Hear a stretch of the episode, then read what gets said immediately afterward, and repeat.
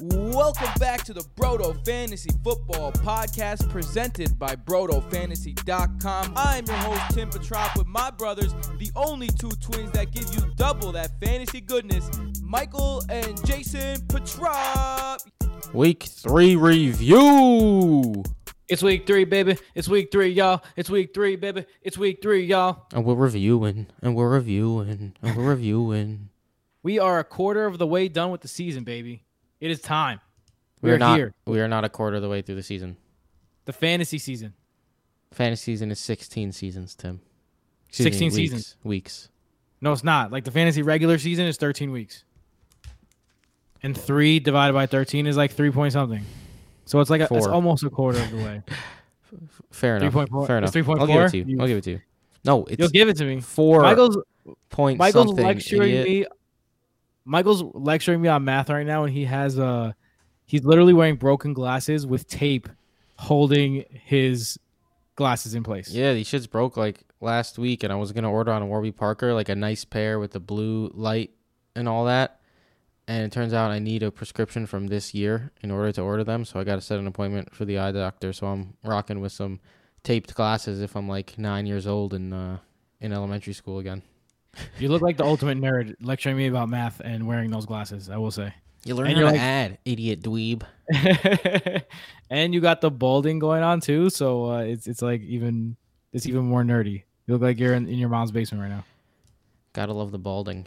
Kidding, I hate it. what are you gonna do? Speaking speaking of balding, the tight end landscape was balding to the extreme in week three. I feel like week three was the first week that was super strange so far this year. Like the, the first two weeks, like you got some some performances that you weren't expecting maybe, but this week, like the top performers multiple times, like when you I I love playing Yahoo. That's my favorite um that's my favorite what do you call it? platform for this. And when you're looking at the top scorers, never can I remember a time where like there's so many per, uh, yellow circles with the plus sign, which means these players on waivers and he's not owned by anyone.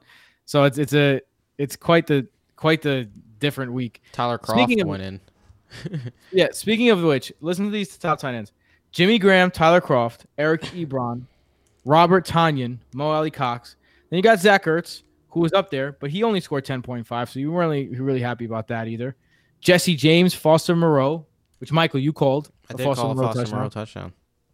Greg Olsen, Jonnu Smith, Jacob Hollister, Marcedes Lewis. The first person that is a, a regular starter that appears on this is Hunter Henry, 7.5. So not a good day for tight ends. Yeah, that's crazy. But there is a caveat to that. The two best tight ends in the league are playing tonight. And so we we do this before the uh that point. So we are we don't this is sans the Monday night game. But if you want to hear us talk about the Monday night game, we do so on the extra episode just for the patrons. We also give our waiver rankings, how much we would spend on these players in terms of FAAB, and so much more. It is the extra episode and is only on patreon.com slash broto fantasy. Boom. Michael, I'm feeling fresh today. Do you know why? Why is that, Tim? because I am manscaped. I use my lawnmower 3.0 and I went zoop, zoop, zoop, one, two, three, and I am feeling Scooby Doo bop bop. I'm feeling a little taller, if you know what I'm saying. You know what I mean? Just went from six to midnight.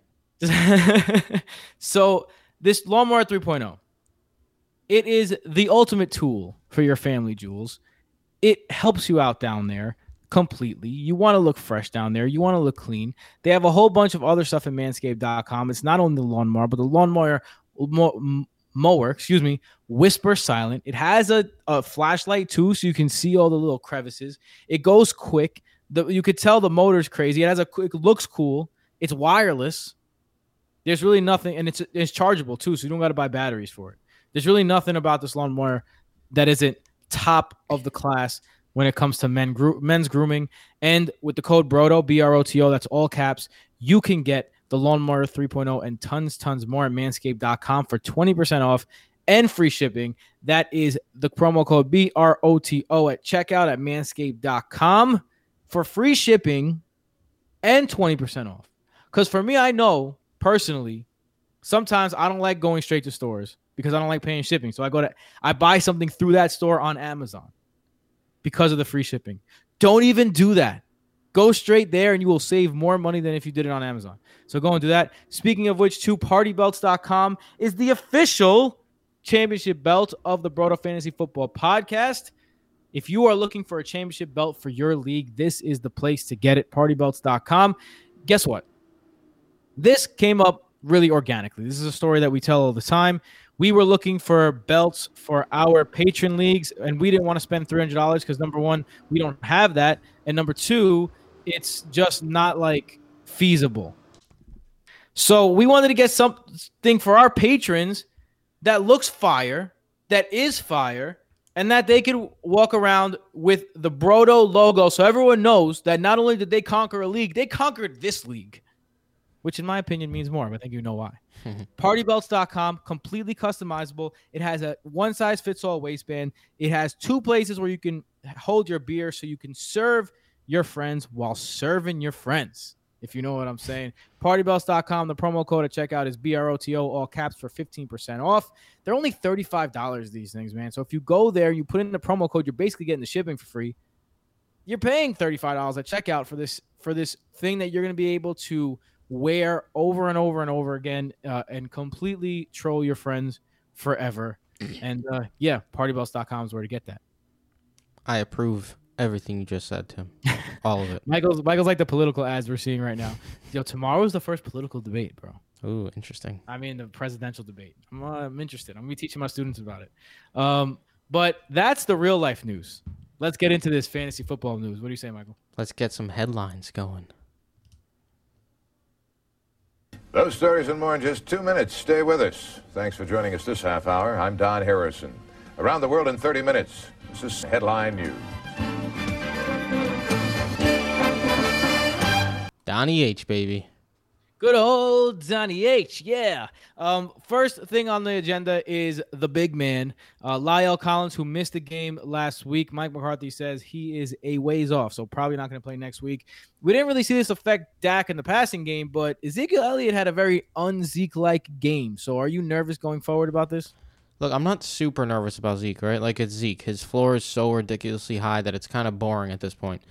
But you do got to be concerned about the ultra lack of efficiency in the passing game.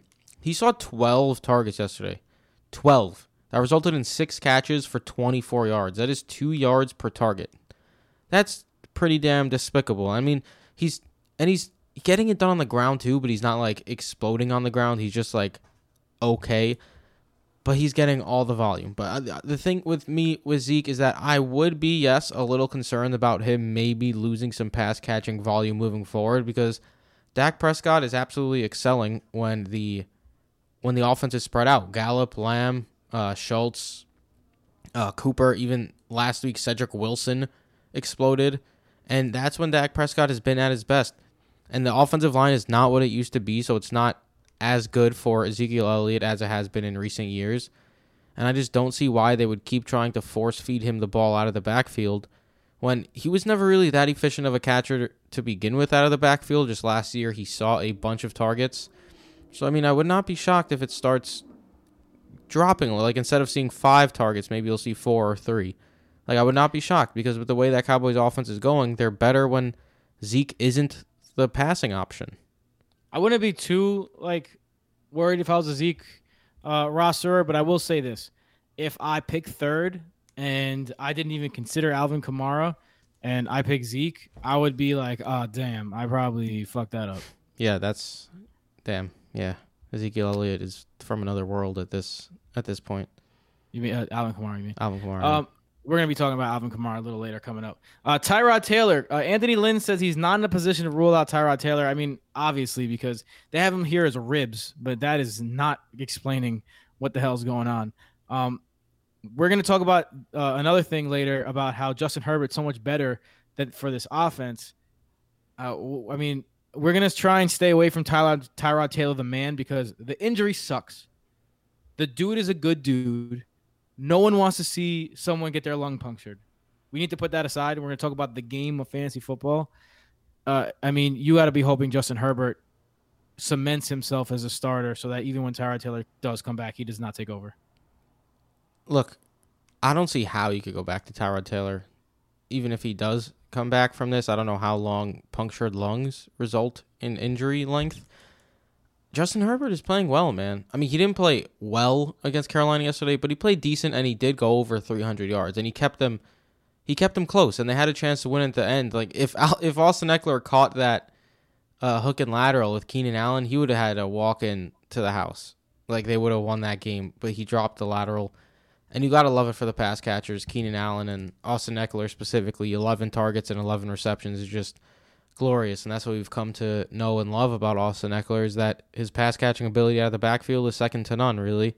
So I mean, every all point all signs pointing up for the fantasy outlook on the Chargers as long as Herbert's there, and I, I don't really see how you could go back to Tyrod Taylor at any point. Michael Pittman, uh, uh, terrible news.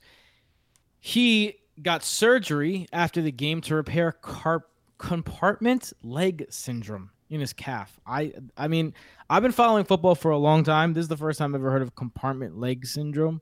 Um, but he got surgery for it, and apparently week eight is his uh, is his best case scenario. So Michael Pittman's going to be out a long time. Compartment syndrome describes increased pressure within a muscle compartment of the arm or leg. It is most often due to injury such as a fracture that causes bleeding in a muscle, which then causes increased pressure in the muscle. This pressure increase causes nerve damage due to decreased blood supply. Interesting. Oh boy, that that sounds like it could get bad. Yeah, I'm glad they caught it. It does sound like it could get bad. The only thing that the Jets Very are- rare, fewer than 20,000 US cases per year. Huh, Painful and I ha- dangerous condition. Wow, glad they caught it. Yeah, for sure. Well, good for Michael Pittman that he's getting that then, and we'll Yeah. wait till week eight for him to get back. But another another young, exciting prospect going down sucks. Reagor and now Pittman. He was, you know, he was like one of those guys where you could see him getting some work now that there was an injury, but not a guy that you're that you're banking on whatsoever. So, uh, not the worst injury when it comes to fantasy. Um, Mekhi Becton, the only bright spot in the entire Jets team is day to day. He hurt his shoulder. Um, I mean, it, you're not starting any Jets running backs anyway, but now you're definitely, definitely for sure not starting any of them. Yeah.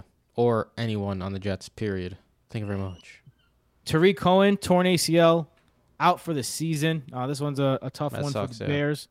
Um, how do we like David Montgomery with Nick Foles in at quarterback? Real quick, the worst thing about it for Cohen, man, is it was on a fair catch. Like that blows. Like he got hit low on a fair catch and tore his ACL. That really sucks. Man, Hopefully he gets healthy. But uh I actually David hadn't seen the injury play, so that that's that is disappointing. Yeah, and David Montgomery obviously signs are pointing up for him without Terry Cohen there. Like that was his boon. Terry Cohen stealing pass catching work and getting some rushing. If Montgomery starts to take over some of that pass catching work, which he did in the first couple weeks, but that was with Mitch Trubisky, so it is. You have to see how it's going to go with Nick Foles now. Obviously, his stock will go up, but maybe Cordarrelle Patterson gets a bigger role as a pass catching back. They are just for some reason stuck on using him in their backfield. I, I'll never understand it. Bill Belichick did it once, so now everyone wants to just be like, oh, if Bill Belichick did it, then I guess it makes sense. But yeah, I mean, obviously, it has to be pointing up a little bit from Montgomery with Cohen out because that that is his Achilles heel, the the Terry Cohen in that backfield. So we'll see how it goes, but definitely more intrigued by Montgomery than I was two days ago. Nick Foles was part of that QB duo that got Leonard Fournette 100 catches last year. So, um, you know, for whatever that's worth. Chris Godwin getting an MRI in his hamstring. He injured it again. Um, oh man, if you're a Chris Godwin rosterer, you got to be like pretty devastated about this. Like it's like, oh man, I can't catch a break. Yeah, I mean, you just kind of have to wait it out. At least he got you some decent fantasy production and caught the touchdown early prior to getting hurt this week. And it wasn't one of those Parris Campbell situations where he got 0.7 and then got hurt. But yeah, this sucks because you spent a high draft capital on Godwin and he's in a great spot to succeed. But if he can't stay healthy, then he simply can't succeed. So it definitely sucks. Hopefully, he's not out for a long time. MRI reveals that Chris Carson only suffered a minor knee sprain in Week Three against the Cowboys. Um, everyone talking about the way that he hurt himself looked like a bush league, really just dirty play. Yeah, absurd. But he went from possibly missing the season to maybe being able to play again uh, in Week Four. So if you have Chris Carson on your roster, you are ecstatic about how that worked out.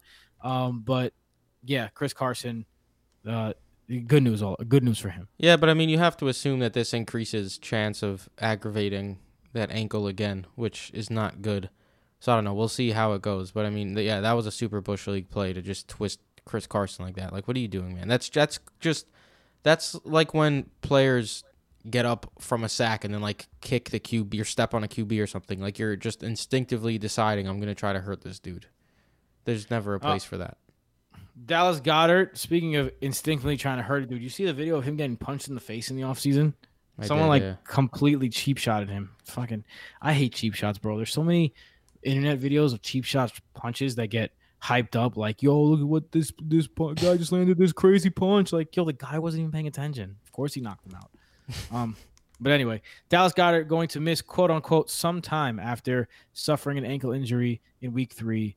Um, I mean, good news for Ertz, but damn, bro, like Carson Wentz cannot catch a break. And look, a lot of people are on the Carson Wentz sucks bandwagon right now, and it's hard not to be because out of all the quarterbacks that have thrown at least five passes this year, and there are 36 of them, uh, Carson Wentz ranks the worst in QB rating, the worst, number 36. Very bad. And so, like, that's not a mistake. the only QB it- he's ranked higher in PFF as well is Dwayne Haskins. Yeah, so that's not a mistake, eh, but i at the same time, it's like, dude, it's kind of like the Sam Darnold argument. Like, he's got no one on the outside. These guys can't get open for shit. J.J. Arcega Whiteside looks trash. Greg Ward looks trash. And then he had this, he had Dallas Goedert at least, and now Dallas Goedert goes down. Uh, DeSean Jackson look like looks like he's at least lost a half a step. And when you're a DeSean Jackson type, when you lose a half a step, you lose everything. So, okay, can DeSean Jackson even play anymore? Uh, Miles Sanders, you wish he touched the ball more, but he touched the ball 23 times last game. Carson Wentz, man, is in a is in a hard situation. Like I, I think that the only one in a worse situation right now is Darnold in the entire league. Yeah, I mean, this makes me very upset that Jalen Reagor got hurt because I was high on Jalen Reagor. He led the wide receiver corps in snaps week two, and then he has to go and get hurt and be out for multiple weeks. Especially now with Dallas Goedert out too, Reagor would have stepped into a huge role. But I mean, yeah, Yeah. Wentz is gonna just have to try to make do with who he has. I mean, Alshon Jeffery started practicing again, so maybe he could help a little bit. But yeah, I mean, it's not looking great for Wentz or anyone in that offense besides I mean Sanders is a volume is getting a ton of volume and Ertz is really the only pass catching option so he's going to see as much volume as he could uh he could handle as well which he's used to. And finally, Jared Cook goes to the locker room with an ankle injury. Um, I mean, big for the Saints, who right now are a uh, one man offense, and we'll talk more about that in a second. Uh, Michael, you want to get into these? Uh, we saw that coming. Yes, I do. Let's do it. I saw that coming from a mile away. I From saw a mile away. I'm gonna tell you what, man. Alvin, I'm gonna start this off because Alvin Kamara is my number one. Saw that coming. Um, we just finished that last segment with Jared Cook, so I want to mention Alvin Kamara, dude. I think Alvin Kamara rubs a stick of butter on him before the game starts, and he's just covered with butter. I want to call him. I want to make a name for him like that involves butter, like because I feel like his that should be his nickname, Alvin Butter Kamara, because he just Alvin so Redenbacher? well, Alvin Cow Mara, cow's milk Mara. Oh goodness. No, but Redenbacher is better. He is absolutely like butter. He is so smooth. People just literally glide off him when they touch him. Um, not only is he the running back one this week, he's the overall best player on the week. 13 catches on 14 targets, 139 yards, and two touchdowns in the air. He also added six rushes for 58 yards, two on top of that. Um, when he made that great play, the the play that he literally breaks five tackles on his way over to the end zone and just kind of like is so patient and like he he runs like like Le'Veon Bell used to run when he was with the Steelers, except it's more explosive than Le'Veon Bell ever was. Dude, so ridiculous is that his lineman ran faster than him at max speed, according to NFL Next Gen Stats. His See, lineman r- reached over 16 miles per hour, and Kamara didn't because he was slowly behind him, waiting for the block. I think, and that's what uh, so crazy about Alvin Kamara is that I don't think during that entire 50 yard run he re- he reached max speed at any point. He literally moved through that that as if it was like a setup thing that he had rehearsed already. Like he looked like a professional wrestler, like throwing people off the top rope when you know who's coming next and like everything's rehearsed. Like he didn't even need to reach top speed. He waited behind his center, and then as soon as his center got out of the play, he cut back, and I mean it was an amazing play. And but after that, Drew Brees came off the field like shaking his head, like I can't believe I what I just saw. This guy is ridiculous. And uh, right now, Alvin Kamara looks like the best player in fantasy. And we told you that um, with Michael Thomas out, we think Alvin Kamara is not only going to be one of the best running backs, he's going to be the best running back, and that's because he's going to get all of the carries. And all, I mean, he didn't even get all the carries; he's going to get all the touches. Um, he got 19 touches, so you're very happy with Alvin Kamara plus 19 touches, but only six rushes. So he's a completely different animal, Alvin Kamara. And uh, I mean, when you see the way they scheme him up and you see the way they get him open in open space, it's hard to believe it's going to stop. Yeah, Alvin Kamara is a monster, and I don't think it's gonna stop either. I mean, Drew Brees, this dude looks scared to throw a pass like 14 yards at this point. They don't have Michael Thomas anymore. Like Alvin Kamara is the running back one and their wide receiver one, and they, I mean, Latavius Murray out carried Alvin Kamara yesterday by a lot, by double digit carries. That's how much they were just like, screw it, Alvin Kamara is gonna be our wide receiver one today. Like we don't even want to risk him getting hurt on the ground. He's he's good on the ground, but let's use him just as our main receiver instead. And that like 51 yard touchdown was absolutely absurd, and that's how Alvin Kamara is gonna go. So yeah, hot damn, Mr. Alvin Kamara. My first we saw that coming. Julian Edelman, my bust from our sleeper and bust article in week three. Cheap plug. Make sure to check those out. We release them every single Thursday during the Thursday night football game, usually at halftime or right before, depending when we finish editing. Just do me a favor and don't look at my sleeper this week. Don't do it. Don't do it. Although he did finish, uh, we'll talk about him later. Yeah, we'll talk about him later. Anyways, uh, I was saying how Julian Edelman's wide receiver 24 ranking was absurd. Uh, ESPN had him at 12 when I was watching fantasy football now in the morning. I legitimately laughed out loud. I was like, "Yo, Jay, look at where Julian Edelman is ranked." Julian Julian Edelman ended with two tar- two receptions for 23 yards, a rush attempt for negative one yards, 3.2 points. I'm not shocked at all. I said he's gonna. You're gonna hate him if you start him as a wide receiver two, and likely even if you start him as a wide receiver three because of the game script in that game. And he got totally game scripted out and just did not have any sort of resemblance of anything we saw in week two, which is not surprising. This is who Julian Edelman is going to be this season. You should have sold him for a lot after the week two explosion. I was in a league where I had Davante Adams, and I had a chance to, to pick between Julian Edelman and Will Fuller uh, to take Adams' place, and I picked Fuller. Um, Good call. and I, that's a great call. Yeah, approve that Edelman message. was a, Edelman was a booby trap this week. Do you know who else? Diontae Johnson, man. Diontae Johnson probably fucked a lot. I mean, he got over. hurt. Yeah, I mean, Edelman just, I'm just saying, like, Yeah, I feel ah, you. Damn, sucks. Um, one. Well, I'm cheating on this one. I'm going two people, but they're on the same team: Keenan Allen and Austin Ekeler. And we mentioned that with Justin Herbert behind center, this team is going to be way better in terms of fantasy production. And the two guys we mentioned in particular were Austin Ekeler and Keenan Allen. And I don't even think we knew that this was coming. Keenan Allen, 19 targets for Keenan Allen. Holy shit. You're talking about targets. That's uh, if you, if Keenan Allen would have got 19 targets over the next two games, we would have been like, "Yo, he's getting mad targets."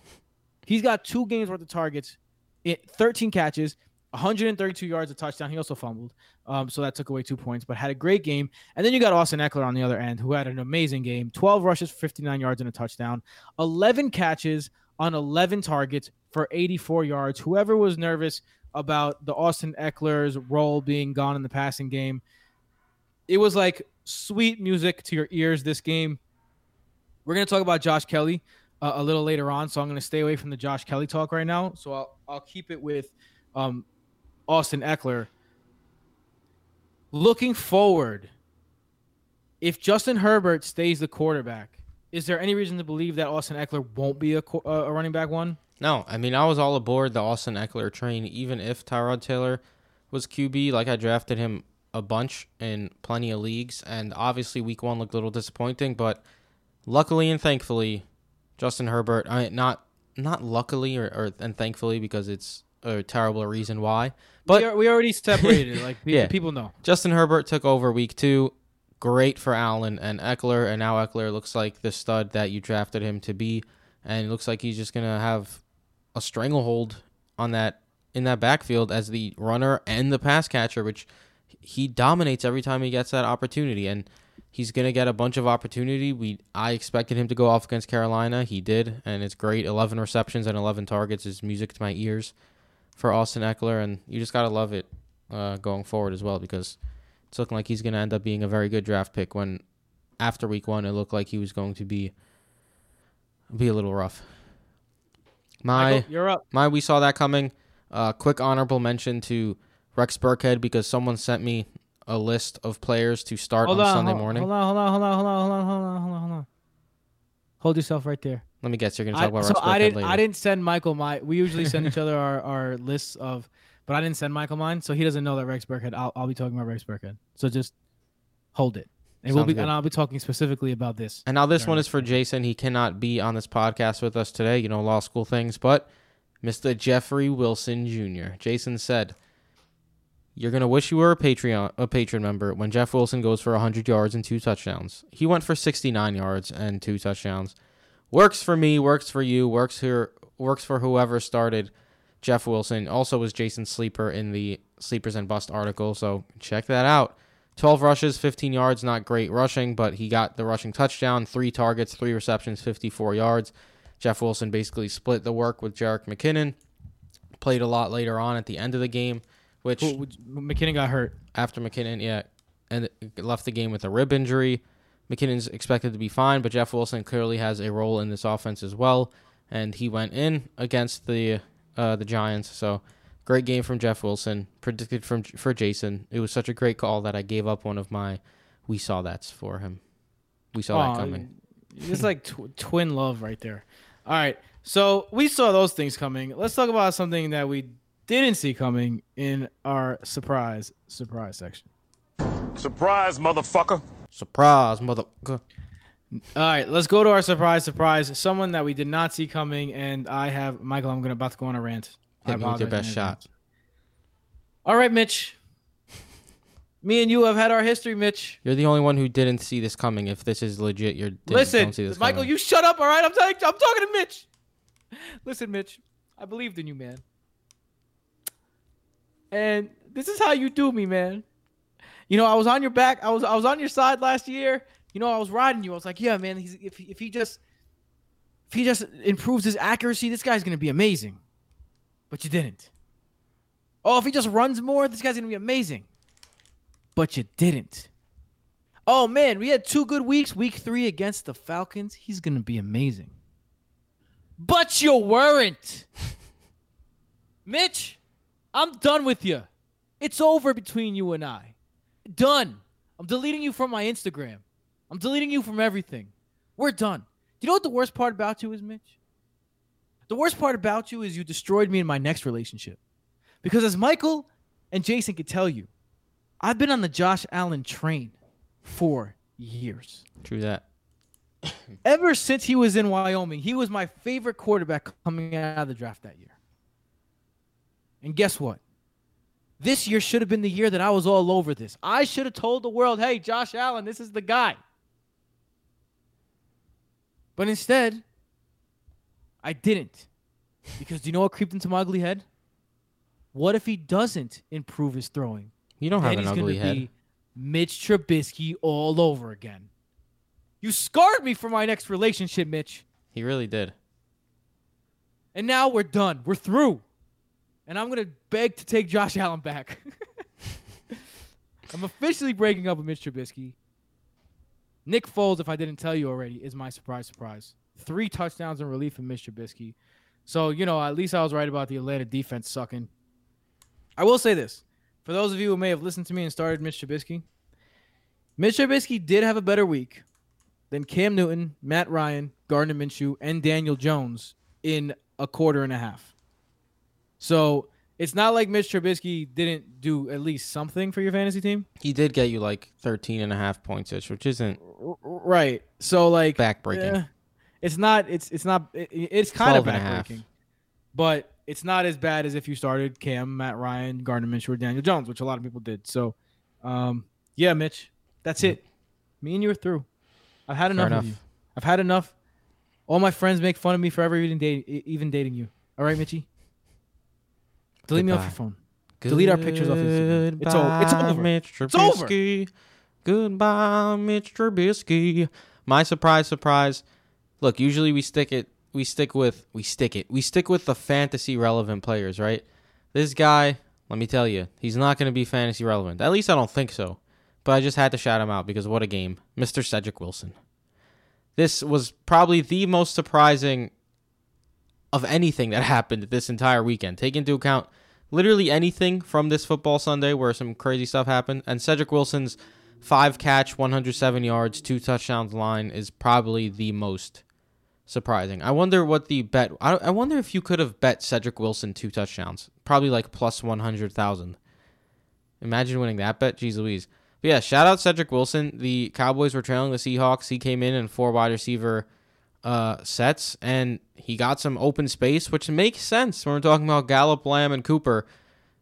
Maybe Cedric Wilson isn't the worst start throw ever if the Cowboys are in a matchup where you think they're going to trail. But geez Louise, shout out Cedric Wilson for having that randomly great of a game. I believe his first catch, first yards, first touchdowns ever. Uh, yeah, especially because we expected the, all the other guys to do exactly what he did. But you know, fantastic game. I, you know, Michael, you said that was the craziest one, and that's a good one, and that's probably crazy. But I think it's a it's it's a main event battle between these two guys. And my surprise, surprise is Rex Burkhead. Now, Boom, boom. Rex Burkhead was a big surprise. Only started in five percent of Yahoo leagues, at least. Um, Michael, I'm actually surprised that you didn't mention Rex Burkhead because Michael had the good fortune of playing against Rex, Rex Burkhead. That I did. Uh, luckily, that team sucks. Um, As long as our- Tyreek Hill stays under 32 points, I'm going to win. I'll tell you this. Uh, this is a team uh, that's you know run by our cousin Anthony. It's in our in our family league in our in our main league, and Anthony's been about football since he's been eight years old. The, the kid knows what he's doing. He won the championship last year in this league. Um, he has the worst team I've ever seen this year. It's a very Um, bad shout team. out shout out to him for that. Um, but Rex Burkhead, seven catches on ten targets, forty nine yards in a TD, six carries to get that forty nine yards on the ground as well in a TD. He put up thirty one point three half PPR points, and this is a surprise to me. But I'll tell you one person this wasn't a surprise for. Michael, allow me to talk some ish on your behalf. Someone Sure. asked us who to start on Twitter. And by the way, if you don't follow us on Twitter uh, already, twitter.com uh, slash Broto Fantasy or at Broto Fantasy on Twitter to follow us on Twitter because we give out start sit advice up until the opening kickoff of every single game. So any time of day on Sunday, we are on literally on Twitter all day. That's what we do on Sunday. So come see us on Twitter, get our opinions, get our get our starts and sits. Anyway, this guy sends Michael's entire bench. He's like, "Who would you start on this bench?" Michael's like, "Oh man, this kind of sucks. I guess Sony Michel. Actually, you know what? Let me um, why don't you tell me who your best uh free agents are? You got Jeff Wilson by any chance? He goes, Nah, no Jeff Wilson, but he runs off Rex Burkhead a bunch uh, amongst a bunch of scrubs like Curtis Samuel or yada yada yada. And Michael goes, I prefer Rex Burkhead. So Michael not only told him to start Rex Burkhead, he told him to pick up Rex Burkhead off the waiver wire in order to start him. That's the type of shit you're only getting on Broto.com. Just, just, and bro, and Broto Fantasy on Twitter. Just, I'm just, I'm just saying. That's the only that you're only getting that here. True that. See, Shout and Michael's so humble. All he says is, is true that, and shout out Tim, even though it was all him who did it. Um, I, you know, it, it you know, Rex Burkhead.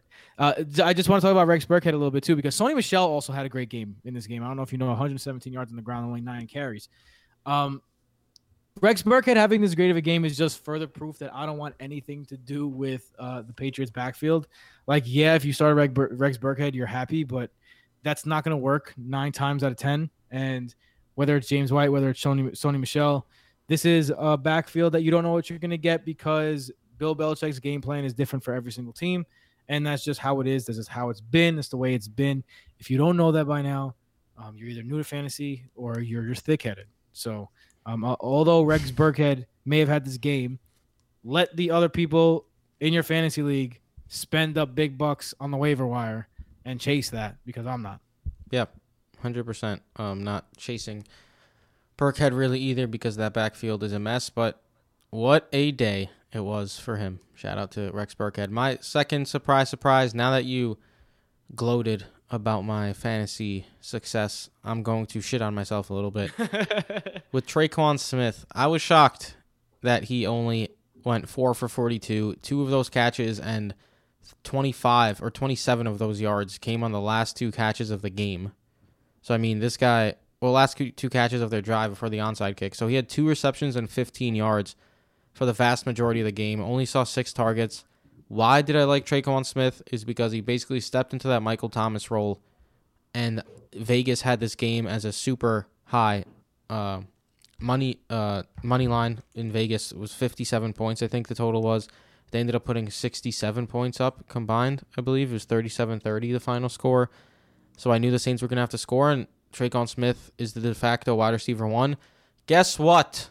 All of that is false. Alvin Kamara is the de facto number one receiver, de facto number one tight end, de facto number one running back, de facto number one quarterback. I wouldn't even be surprised if he just starts taking snaps himself and starts throwing touchdowns to himself. That's how good Alvin Kamara has been. Tre'Quan Smith, I missed there. I just did not expect it to be this big of a. I expected Alvin Kamara to have a good game. I didn't know the entire offense was going to run through him quite as much as it did disappointing in Tre'Quan Smith because going forward, I don't really see how you could trust him either if this is how their offense is going to operate. To be fair, Michael, he got game scripted out, and it's it's hard to it's hard to say that like a, a wide receiver one or a wide receiver one on a team because of injury or whatever you want to call them gets game scripted out of a game that ended 37 to 30 but games that end like that you're usually used to seeing high flying offenses some turnovers some big plays like these were two teams that moved the ball methodically and efficiently downfield every time they had it. Um, there were a couple of big turnovers that were the key in the game, but this was not that kind of game where it was just a shootout or uh, blow it, you know, blow the doors down type of thing. This was a little bit by little bit by little bit by little bit. And besides an Alvin Kamara, a couple of Alvin Kamara explosions, this was a very uh, steady game where both teams held the ball as much as they can. And there wasn't too many possessions. So I think that Tre'Quan Smith going forward without Michael Thomas is still a good play. It's just that he kind of got game scripted out of this one. Yeah, I mean, but still, it's not someone you're really gonna be able to trust going into week four. We shall What see. are you gonna do? What are you gonna Um, let's get into our next segment. This is called Stock Rising. It is the players whose stock is going up in the young season. Something just came across my desk, John. It is perhaps the best thing I've seen in the last six months. Now, right now, John, the stock trades over the counter at 10 cents a share. And by the way, John, our analyst indicate it could go a heck of a lot higher than that. We are looking at a grand slam home run. We got some grand slam home runs over here. Michael, so if you guys haven't noticed, like again, we you know that we're in different uh, places because of COVID.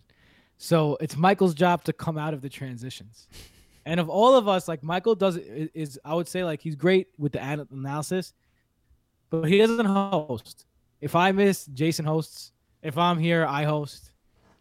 And you can tell Michael doesn't host because he, the way he's coming out of the transitions is he's just repeating the, the skit. In a funner way of speaking, you you just don't enjoy. Funner? Yeah, funner. I, I forgot how to speak too. I'm flustered now. You just don't enjoy great comedy. That's that's all I think. Um, speaking of flustered, uh, you are you have blushed lips and you're flustered in the presence of these guys if they're on your fantasy team. Michael, who's your stock rising? My first stock rising, Mr. Jared Goff. I was all over the Rams offense this year. I said they're going to win you leagues. Jared Goff's ADP doesn't make sense. And this dude just put up 28.24 points against the Buffalo Bills. Not easy to do. 321 passing yards, two passing touchdowns, and Into four rushing yards and the rushing touchdown as well, which you love to see if you're a Jared Goff owner. He gets the Giants and Washington coming up, then San Fran and Chicago, which is tough, then Miami, Seattle, Tampa Bay. Like he has a pretty solid schedule going forward, and is definitely going to be a usable asset during that time, especially next week against the Giants. This offense is just firing on all cylinders right now. Sean McVay has really bounced back, which I expected. Like we were talking about how Sean McVay is his offensive whiz. They have one mediocre stretch in the season last year, and people just decided that Sean McVay's offense isn't great anymore. Like he has completely bounced back. That offense has completely bounced back. Jared Goff's yards per attempt is up the kazoo. They're using their running backs great. I would like more pass attempts for Jared Goff. I'll tell you that. Like for Kupp, Higbee, and Woods' sake, they are running the ball a lot in games where they're uh, winning or close. But I second mean, most, it's, it's second most in the league right now. it's working for them, and I don't see why it would change because Jared Goff is playing off that run and is playing well when they when he gets the shot to throw downfield. Kupp and Woods and are doing great. Higbee's doing his thing too. A little a little bit of a down uh, week three, but Buffalo is typically very good against the tight end, other than Mike Gesicki a couple weeks ago. So Jared Goff stock up because he's looking like he's a useful QB one every single time he has a good matchup. Speaking about a useful QB one every single time, man, I am ready to take the L on Russell Wilson this year. I again did not draft Russell Wilson in anywhere except my dynasty league. Know, my dynasty league, I drafted him this year, my dynasty startup, uh, which is looking like a great idea. But I did not draft him in any of my redraft leagues because I did not want to play the game of is Russell Wilson um, going to have a shit game this week because he would have great games against great defenses and he'd have bad games against shit defenses. And it was because he got games scripted out. Well, something I learned in the telecast this week was that Brian Schottenheimer is no longer on the side of the field. He is now in the booth looking at the game from a bird's eye view. Maybe he now has a bird's eye view of how fucking good Russell Wilson is because he is absolutely turning up to the umpteenth degree. Right now, Russell Wilson is on pace to throw 75 touchdowns. He has a 15% touchdown percentage. If you remember our offseason, we said that Lamar Jackson would have a, a, tad bit of a worse year. I mean, he could still be number one, but he won't be as good as last year because his touchdown percentage can't possibly stay at 11. This guy is four above that. Five touchdowns, 315 yards. Absolutely looking like an absolute killer. First And- time ever with a quarterback has 15 passing touchdowns. Uh, excuse me, 14 passing touchdowns through the first three games of the season. It's absolutely absurd.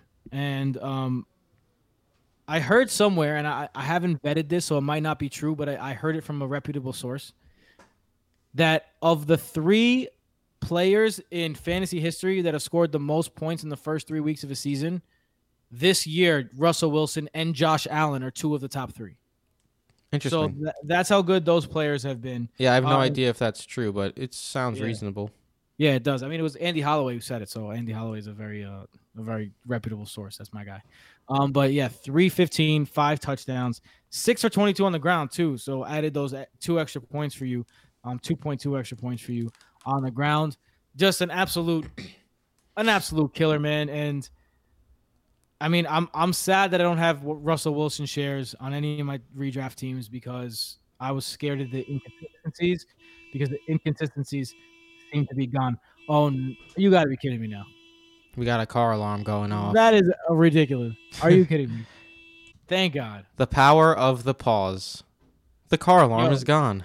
That took way too long. Yeah, that was that was not frustrating at all. But yeah, if I randomly knew that Brian Schottenheimer was going to turn into a pass first guy, I would have drafted Russell Wilson at ADP, and I don't even draft uh, QBs that early. That's how good I think Russell Wilson is. I've tweeted multiple times. I can't believe we're wasting away Russell Wilson's prime on a Brian Schottenheimer offense, and this is the reason why.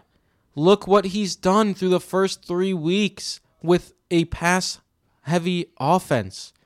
Holy moly, this dude is having one of the best stretches ever through the first three games.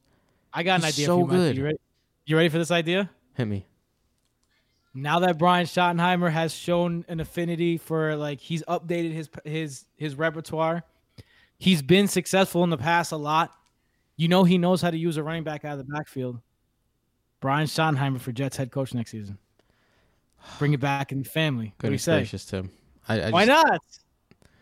Let's see how the rest of this year I goes. but know. if he Anyone's better than Adam Gase, so if he keeps letting Russ cook, man, it's a you know he's been in the building. He's got the lineage. Like as I said, anyone's better than Adam. Gase. Bring uh, Adam Gase. Bring him on. Bring him on. Sure. Why not? Um, But yeah, anyway, also attached to this are Tyler Lockett and DK Metcalf. Those guys' stocks are way up because because they have the best player in the game throwing to them. True that. My next stock up is someone I was touting the entire offseason as someone I love taking a shot on in the 10th, 11th round. Even later, because he was going later in most places. And after the first two weeks, it looked like, damn, maybe not this year. But holy moly, did Justin Jefferson go in this week? Oh boy. The coming Oh, out party, oh boy, is right. Nine targets, seven receptions, 175 yards, and a receiving touchdown. The dude was absolutely everywhere. Ran a route, I think, almost on every single Kirk Cousins drop back, along with Adam Thielen. And the one of the reasons why I love Justin Jefferson is because I was not super high on Adam Thielen, and I knew Justin Jefferson would wind up being the number two because Olabisi Johnson is just not it, as the kids would say. And man, Justin Jefferson looked great. That Vikings offense looked better than it has by far this season with Justin Jefferson involved. So I do not really see it going away. Will he be this good the rest of the season? No, I'm not stupid.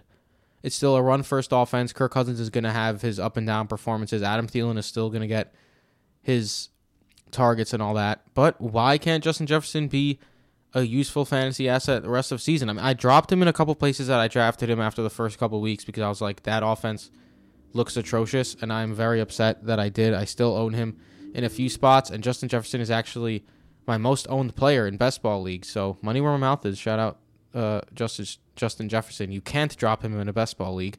So yeah, I mean, all signs pointing up for Jefferson after that huge coming out party. He should just keep getting work because yo, he looked great. Like lining up in the slot, lining up outside, it did not matter. He was coming down with everything. He was beating the defenders. Justin Jefferson looks like he may end up being a force to be reckoned with sooner rather than later at this point. Hopefully, Kirk Cousins picks up his play a little bit as well, which he did in this game. My first, I mean, my second stock up is a guy who didn't even have a stock. Like, only if you were like in super deep leagues were you drafting James Robinson at all in your draft. Even if your draft was one day before the regular season started, because we were still talking about Chris Thompson. We were still No, talking I about mean one Ryquell day before the regular season started, Armstead and Ozigbo were out, and it was Jefferson's.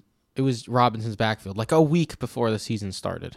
Okay, fine. A week before the season started, then. But even then, you weren't drafting him high because no one believed in him. Um, and one of the reasons is because you're like the, that offense is not going to score many points. Well, guess what? That happened. That offense didn't score many points, but James Robinson still did score many points. And one of the reasons is because six targets for 83 yards. What? Six targets, six catches, excuse me, for 83 yards. What? Like, yo, what? Eh, Like that is a player that I want. 11 attempts for 46 yards in a game that they only scored 13 and they and they gave up 31. So the game script wasn't there to be a rusher. Two touchdowns on the ground, the only two touchdowns the team scored. I mean, James Robinson looks like one of the safer plays um, that we could have this season right now. He looks like one of the safer plays, and this is a guy that wasn't on anyone's radar coming into the season. He wasn't even on the draft radar, comes in as an undrafted free agent. It makes you understand why they were so comfortable letting Leonard Fournette walk because we can see Leonard Fournette still has something left in the tank. So it lets you be know why they're so comfortable letting Leonard Fournette walk and why they're so eager to give this kid the reins. Um, what a performance! And I know I'm I'm reaching all the way back to um, uh, Thursday, but his stock is way up for me. Yeah, uh, shout out to shout out to him. Um, honestly, it was it was glorious. I would be a little concerned that he just keeps coming off the field now for Chris Thompson, but when he's on the field, he gets the ball so much that it just does not matter. Period. So yeah, he's become a workhorse in that offense, and He's you just got to be happy Yeah. about it. I don't know. He might lose. Like, can you imagine getting him getting six targets every game? No, but I don't see him losing any rushing work to Chris Thompson. I Yeah, stock I is don't- stock is possibility. certainly up. My last stock up goes to Mr. Allen Robinson. Ranked him as my number two receiver this week. I think Tim was similar. Paid off nicely. 13 targets, 10 receptions, 123 yards, and a touchdown. Dominated the Atlanta secondary as he should. And now Nick Foles is the quarterback. Hallelujah. Nick Foles is already looked like he was way better than Mitch Trubisky. Did you hear the uh, interview at the end of the game regarding the Anthony Miller touchdown? No. So the Falcons end zone, uh, it says Falcons. Obviously, there's an L in there, and Nick Foles in the in the uh, in the huddle goes to Anthony Miller. Look, if I see the defense is in position that I want it to be, and the rush is coming, I'm just gonna throw it to the L, get to the L in the end zone. Nick Foles takes the snap, pressure gets to him almost immediately. You could tell that his the hands are in his face. He just throws it up to the L. Easy touchdown. Anthony Miller catches it right in the center of the L. Touchdown. That's a that's a veteran. That's a That's- veteran that's- move right there. And that, that's what that's what Mitch exactly what Mitch Trubisky is not bringing. exactly. Mitch Trubisky is, oh shit, my first read is gone. Interception. So Or or it, you know sometimes or get make sacked. A, make a great play. Yeah, that he has that in him too. Nick Foles is not going to make some of these plays that Mitch Trubisky makes, but he's going to make the mo- more routine ones way, way, way, way, way, way more. Way, Yeah, way, well, way, way. with that being said, Allen Robinson stock is up, and I'm loving it as an Allen Robinson owner in our home league.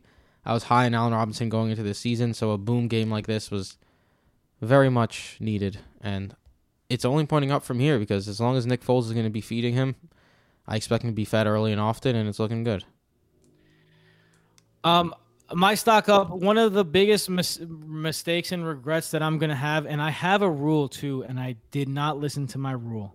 My rule is you do not drop running backs from good offenses early in the season. It is a rule that I live by. It is a rule that I have played by, and I broke that rule to drop Darrell Henderson earlier, and I am kicking myself because Darrell Henderson looks like the best running back in that backfield. Cam Akers, you don't, we don't know when he's going to be back yet and as long as he's not back, Darrell Henderson looks like he's going to get um, the carries. Now, Malcolm Brown split carries with him, but if you're in a situation where you're Sean McVay, you are a great offensive mind. We've seen Sean McVay's personality as well twice on Hard Knocks.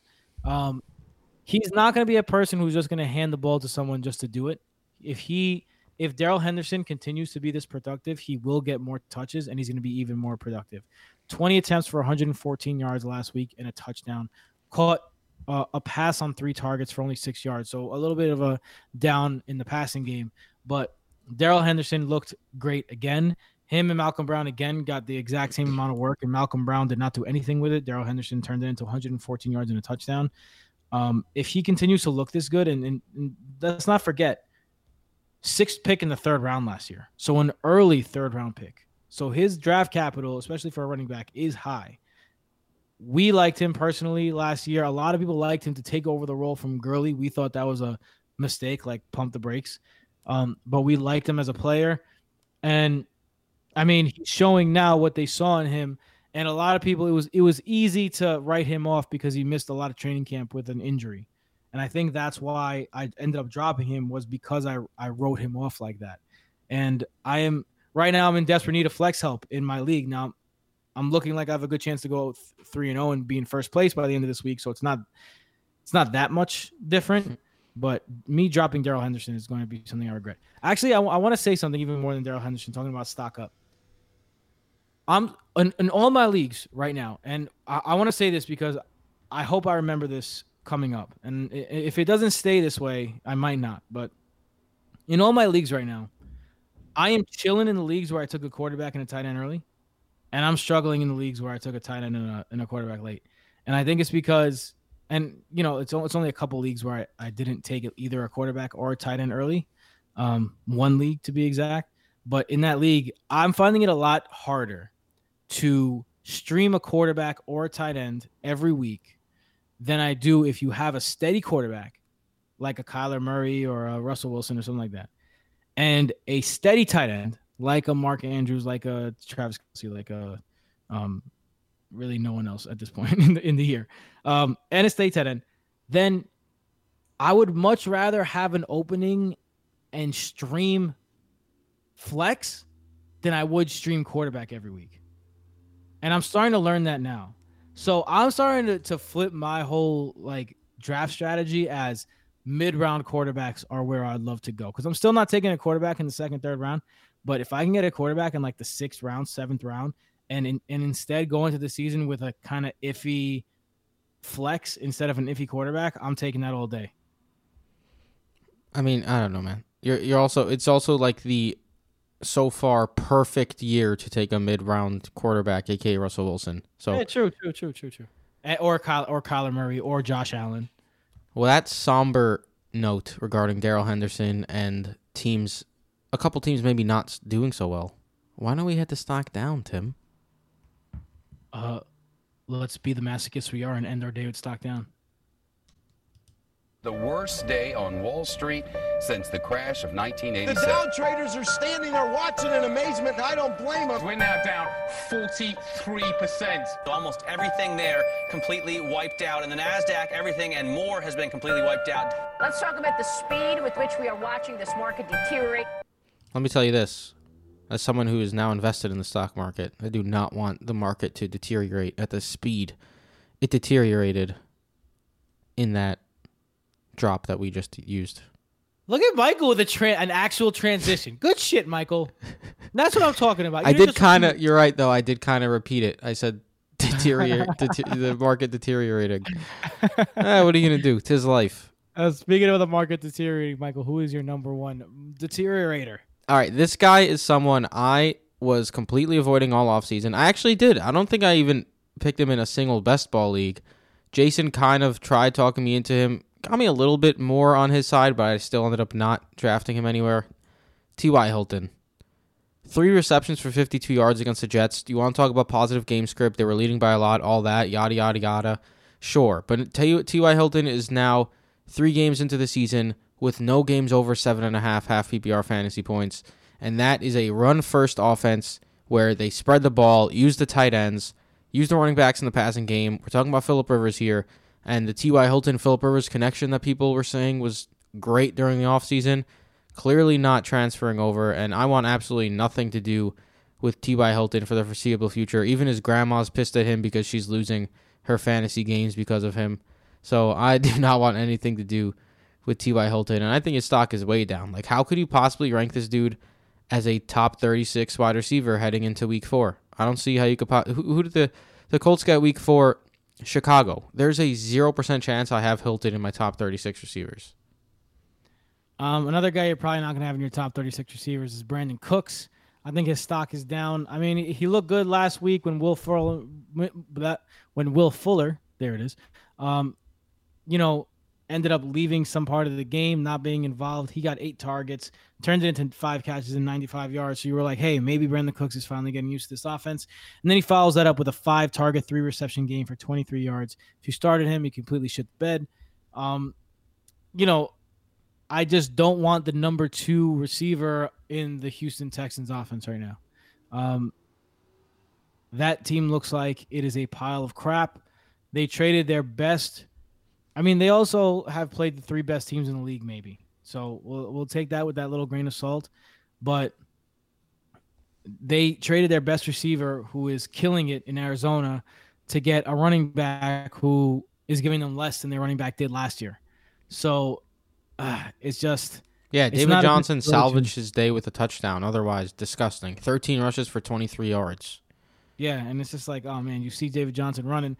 I mentioned this on one of the podcasts. Like everyone was talking about that David Johnson run and oh he's back, he's back. But I was focusing on another run where he was like kind of horizontal to the defense, and the defense caught him when a faster running back could have maybe gotten to the end zone or get at least 10, 15 more yards.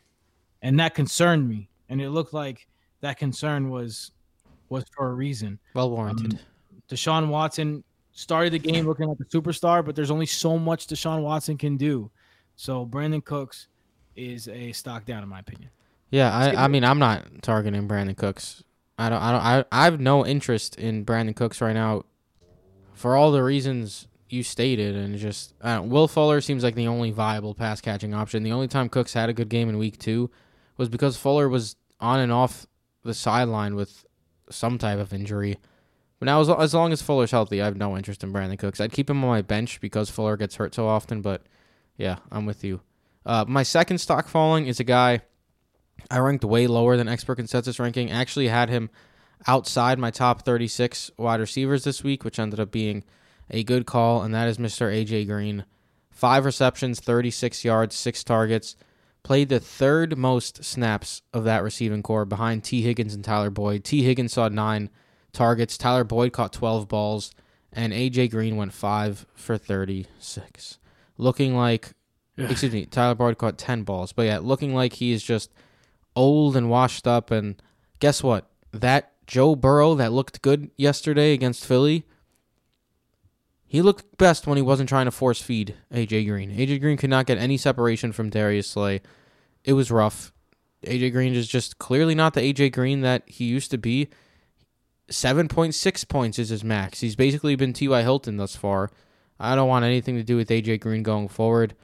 I would not be shocked if Higgins and Boyd continue to lead the uh, the snap count in that offense with the way that Higgins played and the way Boyd has played as well because those two looked great last week. So I'm off the AJ. I've never been on the AJ Green bandwagon, but I'm even farther off than I initially was. Yeah, I mean, the most the most concerning thing about that is the emergence of Tee Higgins as well. Like if he just had a bad game and, and you know Joe Burrow didn't pass for any yards, you're like, eh, okay, Tyler Boyd, obviously he's his number one guy, but you know AJ Green still has that outside presence. Like the fact that Tee Higgins did what he did, ugh, that's scary for AJ Green guys. Um, I'm gonna go over to the new hotness that I tried to warn you and Jason about. Man, I tried to tell you, slow your roll, pump your brakes, and that's Leonard Fournette. Leonard Fournette only seven carries for 15 yards. What one thing, Tim, I do want to say, the Buccaneers absolutely dominated that game and led the whole way. I really hope it was let's use Rojo this game because we don't want Fournette getting hurt. Could be. What it most likely is, though, is thick-headed ass Bruce Arians going with what thick-headed ass Bruce Arians does. That's the more likely option. Ronald Jones, 13 carries to 53 yards on the ground, um, two catches in the air for 20 yards. Leonard Fournette also had two catches for seven yards. Um, I mean, th- again, there's something to be said for the fact that Ronald Jones got benched after fumbling. And we know that is the way of the Arians. That is the Arians way. If a running back fumbles, he doesn't see the ball again. So each of these backs are going to be a crapshoot every week. And each of these backs might have a good game off the back of a fumble by the other one. So, um, I mean, Leonard Fournette is down, but so is Ronald Jones at that. Like, he's not as down as he was last week when everyone was giving up on him and some people were cutting him from his team from their teams. But you know, you don't want to start him either. So it's just like there's no winner here. Yeah, I I agree. It's just it's it's tough to try to figure that out at the moment. Especially because Shady McCoy is a third down back. Yeah, he mixes in two, which is just absurd in my opinion. But what are you gonna do? Tis life. Tis life. my last um, stock down is Mr. Melvin Gordon. Not much against Melvin Gordon here, in that he was actually very solid over the first couple of weeks. Even last week against Pittsburgh, played well. But man, that Broncos offense with Jeff Driskel or Drew Rypien or even maybe Blake Bortles now, for as long as Drew Lock is out, I was entirely mistaken when I said Jeff Driskel really isn't that much of a drop off from Drew Lock. Holy moly, did he play terribly? Brett Rypien came in. Blake Bortles might start this coming week. I don't know how you could trust anybody in an offense like that, including Melvin Gordon out of the backfield, because sure, maybe he'll catch some dump offs. Sure, maybe he'll get some rush attempts. But if they go down early, uh, or even I just how do you trust someone in an offense with Brett Rypien or Blake Bortles or Jeff Driskel at QB after seeing what happened last week? And for as long as Drew Lock is out, that's going to be the Broncos' offense. I honestly am looking forward to seeing a little Blake Bortles action. Like, is it like out of all you and no one else, Tim? You and no one else. I, if, if look, I have high hopes for Noah Fant. I'm hoping to start Noah Fant in a couple leagues. If I have Noah Fant or Jerry Jeudy, who would you rather be throwing to to you? Jeff Driskel, random dude no one knows, or Blake Bortles, who at least you know, once upon a time supported an Allen Robinson uh, wide receiver one season. He supported an Allen Hurns wide receiver two season. He supported a pretty good tight end season. He supported a good running back season. I mean, yeah, Like- I would I would prefer Bortles of the bunch, but it doesn't mean Right. it's promising. No, of course not. But I mean, like, at least they have Blake Bortles as an option there. Yeah. Um, my last stock down is Josh Kelley. Um, the reason why his stock is down is because he fumbled, and after he fumbled, he got benched, and it was clear. And he's either going to learn his lesson or he's not. He was doing good. It's not like he wasn't. Eight attempts on the ground for 43 yards. Uh, that's a 5.4 yards per carry, two receptions. So he left the game with 10 touches, but uh, he fumbled, and Austin Ekeler took over. And I just think if you were one of those people who were like kind of you picked up Josh Kelley, you're like, oh, he's gonna be Melvin Gordon. You pump your brakes. He's he's not Melvin Gordon. Not I'm not saying he can't maybe be one day, but he's not Melvin Gordon, and right now his stock is down. So do with that as you may. Another another guy that I just want to mention before we go, Joe Mixon. Obviously, Joe Mixon's stock is down. This is going to be the most unbrodo thing I've ever said. Go buy Joe Mixon right now, because Joe Mixon is fifth in the league in rushing attempts. I'm not and buying Joe Mixon.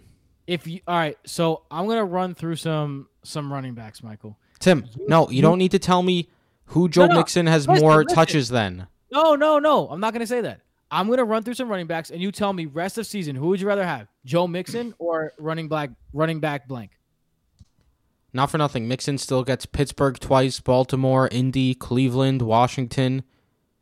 Literally, he has one of the worst schedules remaining of running backs. Hmm. That does suck. Yeah, we'll say that. Um, but I do want to say, like here at the Broto Fantasy Football Podcast, uh, we told you that Joe Mixon should not be drafted number one overall.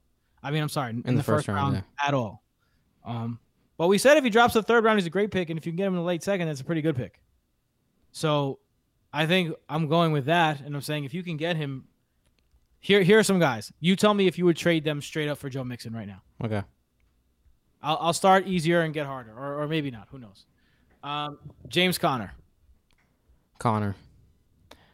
Uh, I mean Chris Carson. Carson. Kareem Hunt. Ooh, that's close. I think I'd go Mixon slightly. Raheem Mostert. If Mostert was healthy, Mostert, but right now Mixon. I mean, Mostert's out. David Johnson. Oh, Mixon easily. David Johnson's even worse. Melvin Gordon. I just had Mel go my stock down. Mixon. Here's a tough one. David Montgomery. Mixon too. I hate Montgomery more than I do Mixon. Wow, I'm I'm taking Montgomery in that in that duo. Uh, Todd Gurley. Uh, Mixon because Gurley's toast. Darrell Henderson. Mixon because we don't know if Henderson's going to remain the starter. Um, Devin Singletary. Mixon because Singletary splits work with Moss. Joshua Ex- Kelley. Moss. Obviously, Mixon over Joshua Kelley, Tim. You don't get mad at me. I'm You're naming you all the people that obviously you would have drafted Mixon over. I'm just saying. Josh so Jacobs easily, Nick Chubb easily, Ekeler easily, Aaron Jones easily. Literally any of the top 12 or 15 running backs in ADP clearly over Mixon, which is the way we had him. We all had Mixon outside our top 12 running backs in our preseason right. rankings. So you have him as a low end running back two rest of the season. Like a mid running back two. Mid range to low end running back two. So if you have a Todd Gurley who just scored a touchdown, and you and you could trade him straight up for for to Joe Mix for to Joe Mixon. I, I do that. Roster, like do that.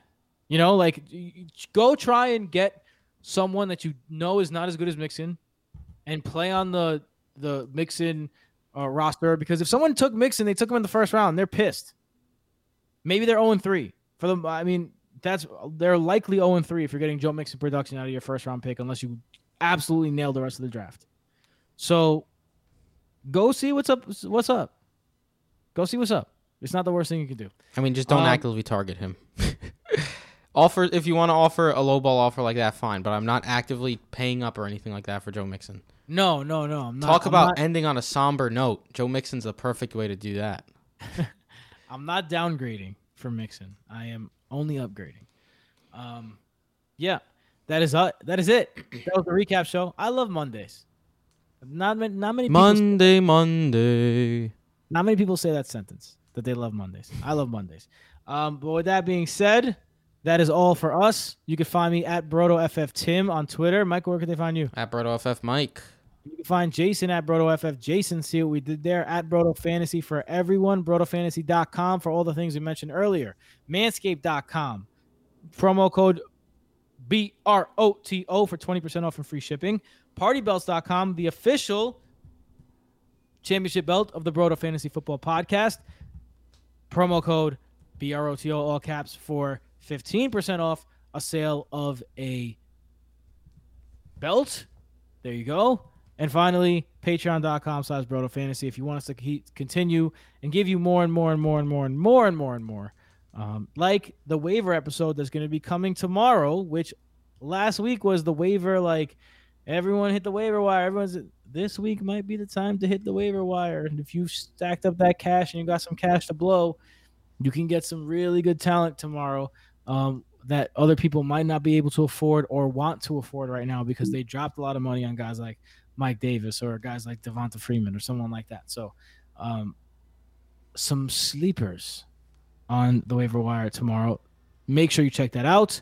Only on patreon.com slash Broto Fantasy. That's all. Peace. Later.